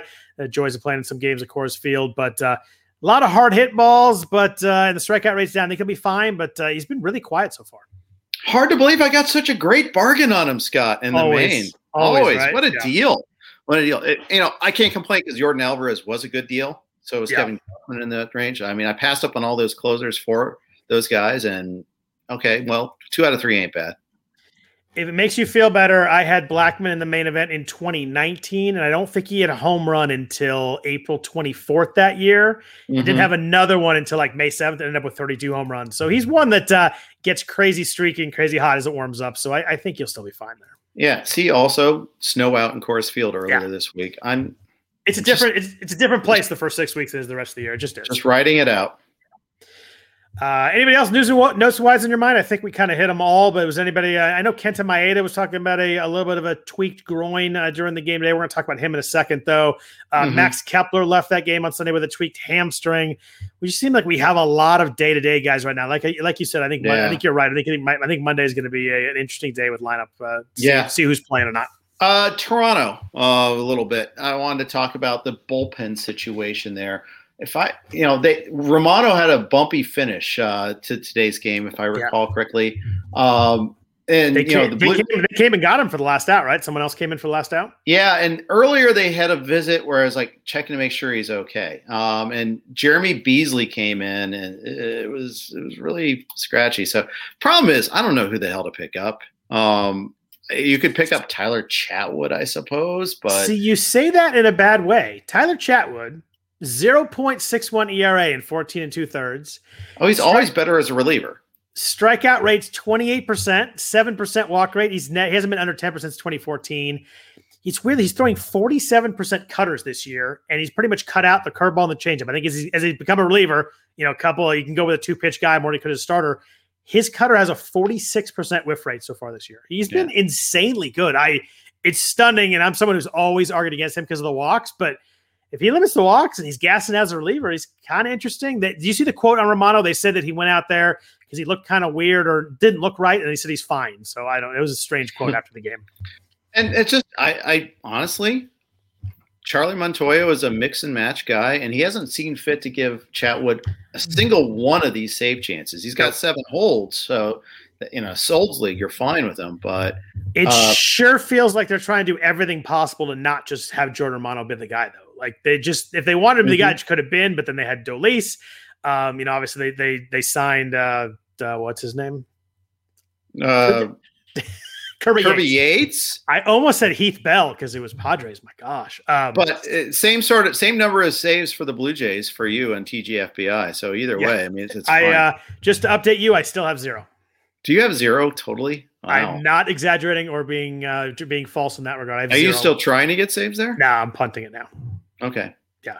I think I have Peter Fairbanks, but he's better for wins and ratios anyway. Right. Um, I think I might have bid on Fulmer and got outbid, and that was kind of the end of it. I think I think I'm going full punt now. I just just got to go for it. Diego Castillo pitched the sixth today, by the way. So did uh, Rafael Montero, who I think is fully fully uh, uh, away from that job. I think he's a driver. He gave up runs. I just he's he's a mess. I, I, I don't think I hold him right now, despite the every once in a while Graveman sets up and they throw Montero the ninth. But I, yeah. I think Montero I think Montero's a drop. I yeah, I mean the thing is he and that's the Mariners are full on that that team right now. Uh yep. just Graveman is there for whenever they decide is the most important situation of that day. Um, whereas Montero is there to clean up the mess. Or not clean up the mess, but clean, you know, to swoop in for the seven, eight, nine spot in the order whenever that comes up. Kendall Graveman still hasn't given up a run, Jeff. He's good. You're not bitter. I know. I'm actually not. He didn't work out as a starter, but nah, you can give him credit for making him a reliever. But yeah, I'm just I'm bitter about that trade in general more than at Kendall Graveman personally. Yeah, you gave he gave up his blood and tears for this uh, for that franchise and in his shoulder uh, while yeah, we're at it. But it's true. Uh, I want to talk about a few players, but first a note from our sponsor, Vivid Seats. The world is coming back, and the NFL and, and Major League Baseball regular season, NHL and NBA playoffs are upon us. I don't know about you, but I'm pumped for the recent release regular season NFL schedule. If you're like me and you like seeing all these events live, then head over to Vivid Seats, the ultimate go-to source for live events. From the biggest concerts and games to the hottest theater and comedy shows, Vivid Seats makes it easy for you to discover your favorite event. Find your seat, gain entry, and make new memories. Just download the app, choose your city, and get access to the largest selection of tickets on the on the games and performances you love, including the NFL, MLB, NBA, and more. For a limited time, Vivid Seats is gro- giving our listeners 10% off your ticket up to $30 max. Use the promo code ROTOWIRE when you check out. Every purchase is backed by its 100% buyer guarantee, and you'll even earn cash back with the Vivid Seats reward program. Vivid Seats, getting you in the game. So, Jeff, we kind of hit on Aaron Judge. Uh, quietly has 12 home runs, only 24 RBIs. He's not high up the list there, but he's hitting 298. Uh, K rate's down to 26%, walk rate's at 13.5%. Uh, Jeff, I just want to bring him up because his hard hit rate's 59.1% and his barrel rate's 20.5%. It is bonkers how hard he's hitting the ball right now. Yeah, just kind of like Stanton was earlier. You know, yep. it, yeah, and the thing is, like Voit's back in the lineup finally this week, so that's another guy that, that could be higher in the order ahead of him that can get on once they bring Stanton back. Point is, I'm not worried about RBI from Judge. I no, think they come. Me either. Yeah, I, I think they uh, come too. And if you're gonna if you're gonna hit a bunch of the only thing that I'm worried about with Judge is health. I think if he's when he's healthy, he's gonna be really good. Um, hopefully he's uh, you know staying with his yoga or whatever he did in the offseason to get his body mm-hmm. right. Um, as long as he's in the lineup, uh, it's gonna be mashing, and I'm uh, I'm feeling pretty good about him as long as he's uh, kind of upright. Yeah, he, you know it's amazing to me that he's hitting 289. Uh, that that's the thing I did not expect to see out of Aaron Judge because he had that massive slump at one point in time and you're like, oh, he's really having a terrible uh, season. Next thing you know, he's leading baseball in homers and he's he's hitting 289. Like, what did, what happened there? What did I miss? I mean, it's just, I guess just, I missed the Orioles in coming yeah. into town. Yes, you and you and Gleyber Torres missed the Orioles. That's uh, not uh, mm. uh, not good. We Gleyber his first home run and then went on the uh, went on the COVID list. So that's that's too bad because it was as we know he uh, makes a makes a living off the Orioles or at least a reputation. I don't think he has done much against the Orioles in the last that, year. Yeah, that one year he hit like nine, eight or nine home runs against them, and it was just. But uh, a couple pitchers I want to talk about with you uh, before we before we jump mm-hmm. at it for the week. Uh, Kenta Maeda and Lucas Giolito. Let's start with Maeda. Uh, Maeda struggled again today. He had four innings. Yep. I know he had a little bit of groin tightness, but eight hits to the A's. Uh, he only had two strikeouts, gave three earned runs. His ERA is up to 5.26. We talk about Castillo a lot. We talk about guys who have struggled. Maeda is right up there. He was a third round pick, uh, late third round pick, early mm-hmm. fourth in most mains by the time we drafted in March. Um, K rates eh, last year was 32%. Everybody's really excited about that. It's down to 20.5%. That was before today. Only had two strikeouts. So he only pitched four innings, but that might have gone down a little bit. Walk rates up a touch. Um, the BABIP was 208 last year. You got a lot of help there. Now it's 350. You look at the hard hit, hard contact, though. It's jarring. He was 24.7% last year. Really limited well. 45.9% this year. He's getting hit hard. He's not striking as many guys out. He's walking a few more guys. Uh, I kind of thought that I'd look at his profile and be like, oh, I see this turning around. I don't know if I do. There's a lot of bad stuff here as you get you get a little deeper. It's a it's it's, it's a small sample, so you know turn it around, but there's not a lot to hold on to that he's going to automatically just jump back to 2020. Yeah, I, I agree. Um, you know, I he he seemed to me to be like the they it's the, the poster child for hey i pitched against the central last year yeah. uh theory. And i i don't want to declare ultimate victory on that because i think there might be other things that work. Uh but it's interesting you know luis castillo kenta maeda lucas giolito who's also on our list you know all zach, central zach, pitchers. Zach plesac zach plesac uh you want to throw kyle hendricks in there too play the what's wrong with game a lot of them throw changeups Castillo and Giolito, especially. Now, Maeda doesn't. He th- throws a splitter instead. Uh, but it kind of makes me wonder. And in fact, last year, Maeda against the splitter threw that is the second most common pitch. He threw it 29% of the time. Opponents slugged 156 against his splitter. This year, they're slugging 395 against that splitter. It's not like they're killing it, but that's 200 points better. I mean, he's generating a lot fewer whiffs. It used to be a 45% uh, whiff rate against the splitter. This year it's 25%. Yep. Reason I bring all this up on this particular type of pitch, off speed pitch that is not putting away. We talked about Castillo. Todd Zola brings this up, and he brought this up on the XM show today. Uh, we do a Sunday show on XM, guys. You should listen, uh, 1 to 3 Eastern time.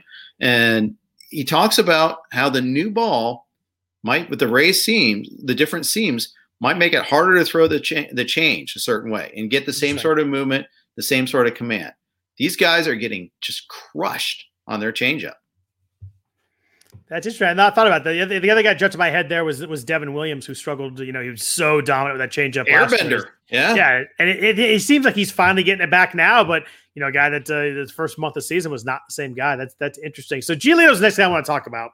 Mm-hmm. Um, his uh, his K rate's down a bit, but it's still twenty eight percent. I see a lot more with Giolito that I that I feel good about than I did with Maeda. Uh, walk rate walk rate's the same as it was last year. Swinging strike rate's down, but it's still really good. It's still fourteen point nine percent. You know, and the same as twenty nineteen when he was really good. I just wondered maybe the only thing with Giolito is maybe we elevated him to like, you know, tier 1A a little quickly. You look at his ERA, it was 3.4 in 2019, 3.48 mm-hmm. in 2020. Really good numbers, but not Bieber, DeGrom, Cole numbers. There were a lot of people that had him fourth or had him right at the end of the first round. I think he went like 11th, 12th, 13th in a lot of drafts as we got late March. Um, I wonder maybe you know just he's it, the, with the walks he's a little more variable the, than those top elite guys. I think we're gonna see a really good stretch from him, but I think we're maybe we're seeing that maybe he's tier two and maybe not tier one A. Yeah, I think that's fair. Um, last start on Friday it was against the Royals. It was the first game of that doubleheader. Yep. Uh, and I, I, was able to catch a lot because it was a standalone game. And I even tweeted something like, "I'm nervous after three batters. It took 20 pitches to get through three batters.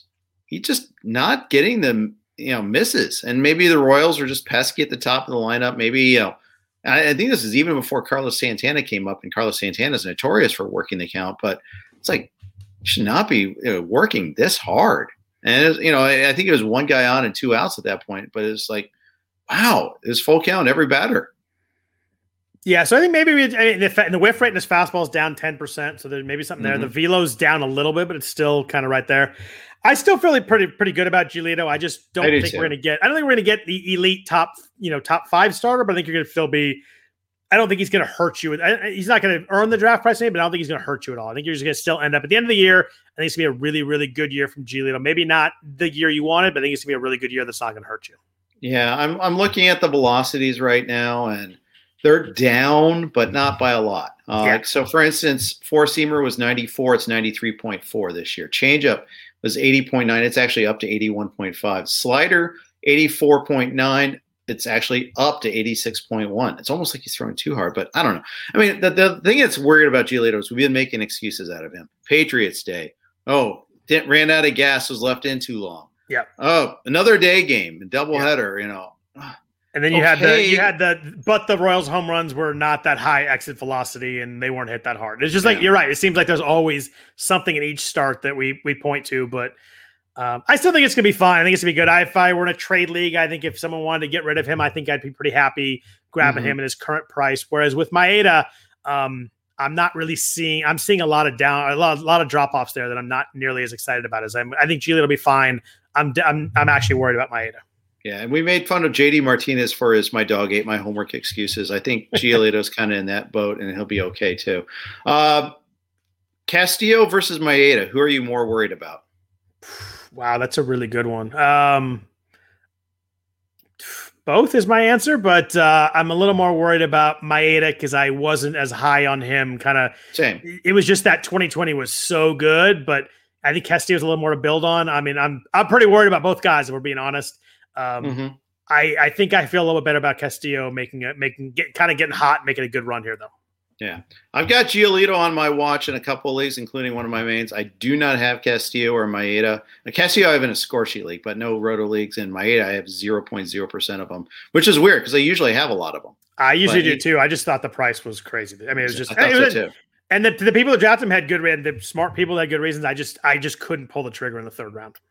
Yeah, I, I, you know, this is a guy that we would take as our third fantasy starter, right? Not even our second.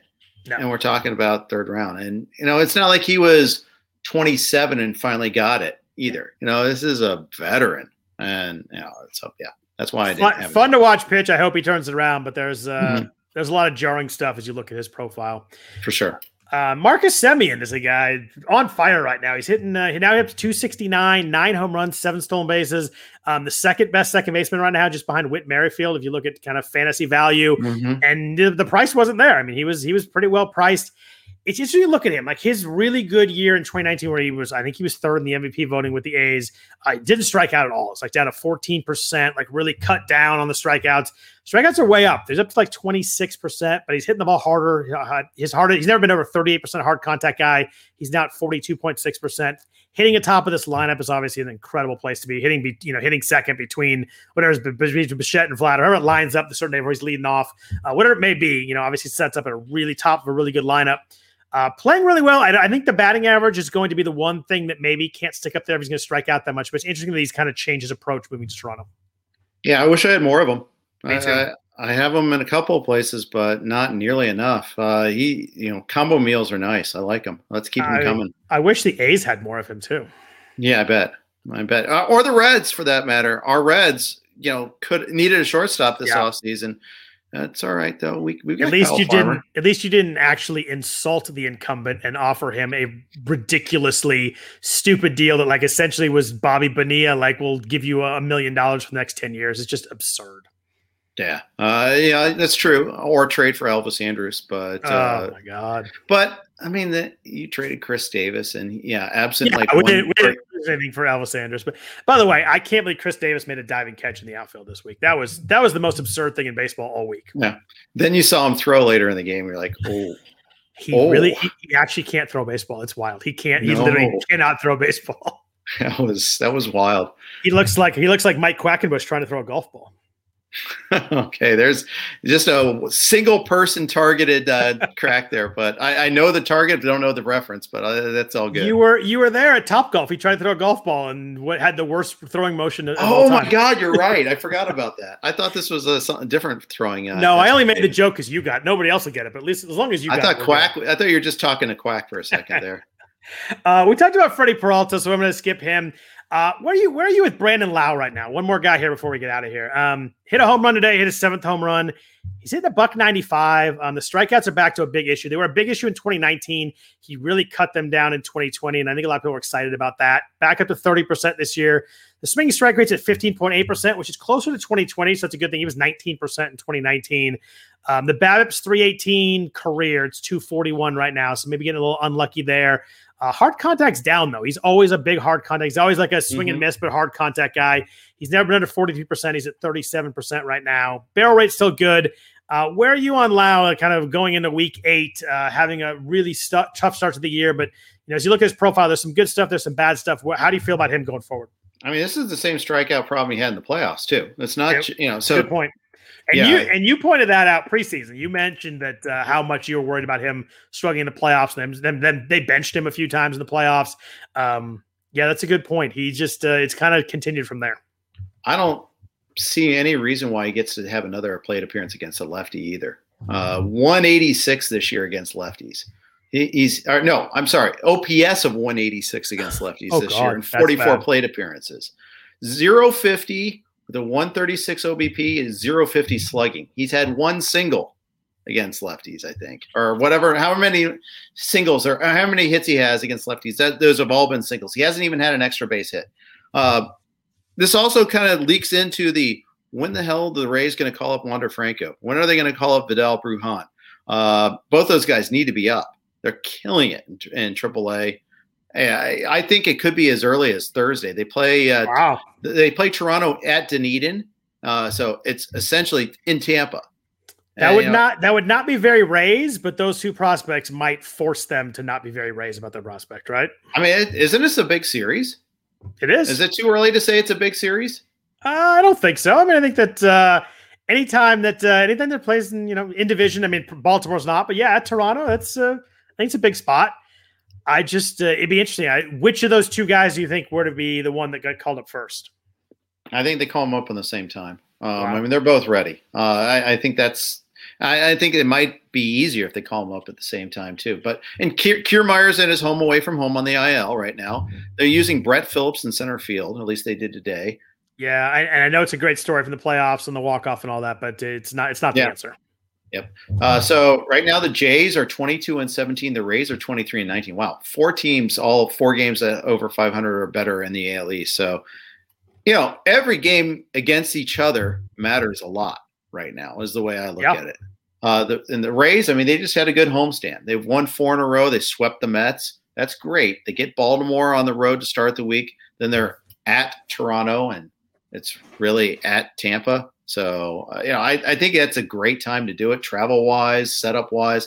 Maybe you don't have the home crowd as much pressure, but these are big games. They got a four game wraparound series against the Jays starting on Friday. I, I, I wouldn't be surprised if it happens this weekend. Willy Adames homer today too, and that that complicates the, the analysis maybe ever so slightly. Yeah, but and Adames is good defensively. Yeah, so I, I feel that. like I feel like they have one spot. I'm I'm it's gonna I think it'd be tougher to get two spots, but you're right, maybe they just do it at the same time. But they just it's hard to find two spots in that lineup at the moment. Unless you unless you kind of give up on Lowe and Adames, You make them both halftime guys, and you kind of do it that way. Yeah, I mean, uh, and For, Forrest asks a good question. What about the Rays uh, wanting to save the extra year arbitration? If that's really what they're going to guide their decision based on, then we're talking June at some point. But but we are know, we are we not are we not past that the super arb and all that stuff? I mean, I super two is often well. This year, I'm not sure about the answer. And it's first of all, it's not a set date. It's yeah. based on a percentage of playing time, service time, over accumulated over the course of the year. But I don't know if the minor league season starting in, in May has any what that does to that. So it's a quick thing. Yeah, I get that they're cheap. Um, Uh, this is this is a team though. I mean, and that might drive everything. I free. I can. I hate it, but I can understand saving the extra year free agency arbitration is a step too far as far as I'm concerned. I think that's I think it's I think it's utter crap to the players too. I think that that's the thing that really bothers me more than anything else is you know the the, the veterans are losing that bar the, the their end of the bargain on the the back half.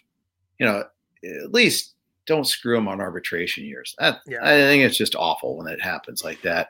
And I think you know Franco and Bruján are ready. I think they make the team better. Yeah, every time you, you, flip on Twitter, it seems like Franco does something pretty amazing. So it's uh, yeah. it'd be fun. I, ho- I, hope it happens. It's more uh, it's more fun. It's just it's so crazy. It's just so crazy that baseball that's thinking. Like, can you imagine the Cavs not starting LeBron James for six weeks of the season? He's a rookie because of you know money reasons. Like, it's just it's it's only baseball. Yeah. It's just so weird that it's only baseball. I mean, you never see it in any other sport. It's just it's wild. Well. Uh, I, the thing is, I think hockey you might see it actually. The thing Do about because I doesn't like Auston Matthews come up and play right away. I think you've seen it, but the, the, the, they're the Maple Leafs and they're also, I think they had, you know, they had ideas of contending. Um, but I think in both cases, there's an established minor leagues. Yeah. There's no, there's no minor leagues in the NFL. There's, there's the G League in the NBA, but no first round pick goes to the G League. Right. Uh, so, or, uh, but so I think it's a little bit different. But until free agency is not tied to service time, I, I no, I, I get. I don't I see any why, way around this. I get why teams do it. It just seems like it's bad for the sport in general. I mean, Jarred Kelenic yeah. is better than the guys who were starting. Oh my god, the first, yeah. the first six weeks. Like it's just you're making you're actually physically making your team worse to do it. And it just seems it's yep. crazy. But I get yep. why teams do it. An extra year of free agency is a keeping an extra year of a guy's uh, you know service time is, is a big deal. I do get it. I understand from a you know a business perspective of the team, but it just seems like a right. just shows shows short sighted for the sport to not have your best players playing. Oh, I agree. I agree. But I, I, and maybe there's a creative solution out there. I haven't seen it yet. All I've heard is baseball's got to do something about this. Yeah. Well, do what? I mean, the what's the, you know, I, I need like a concrete proposal. I haven't seen it yet. Maybe point me in the right direction. Tell me I'm an idiot or show me I'm wrong, and that's fine. I'd like like like to read it. I haven't seen it yet. Where and it's got to be one that's realistic for the uh, owners as well, uh, because it, it is a big deal to them too. Yeah, it's gonna be uh, it's gonna be interesting off season. We'll just leave it. We'll just leave it at that. But yeah. Uh, anybody else you want to talk about before we get out of here? We've gone a little bit long here, but uh, anybody else that uh, is on your mind you want to talk about before uh, we get into next week? No, I think we're good. Cool. Well, thanks everyone for listening to the RotoWire Fantasy Baseball Podcast. As always, we really appreciate that. If you could please rate review the podcast, that'd be great. Also, uh, we thank uh, WynnBET for their sponsorship of the podcast. Also, if you want to follow Jeff on Twitter, he's at Jeff underscore Erickson. I am at Scott Jenstad, and uh, we will be on there. If you have anything you want to talk about or address on next week's podcast, hit us up on there. Other than that, hope everybody has a good fantasy week and take care. Whether you're a world class athlete or a podcaster like me, we all understand the importance of mental and physical well being and proper recovery for top notch performance. That's why I'm excited that Unifyd Healing is sponsoring podcasts on the Blue Wire Network. Unifyd Healing is a new and super innovative global network of wellness centers powered by Energy Enhancement System, or EE System. If you haven't heard of the EE System yet, then you'll want to listen up. This technology promotes wellness, deep relaxation, purification, and rejuvenation.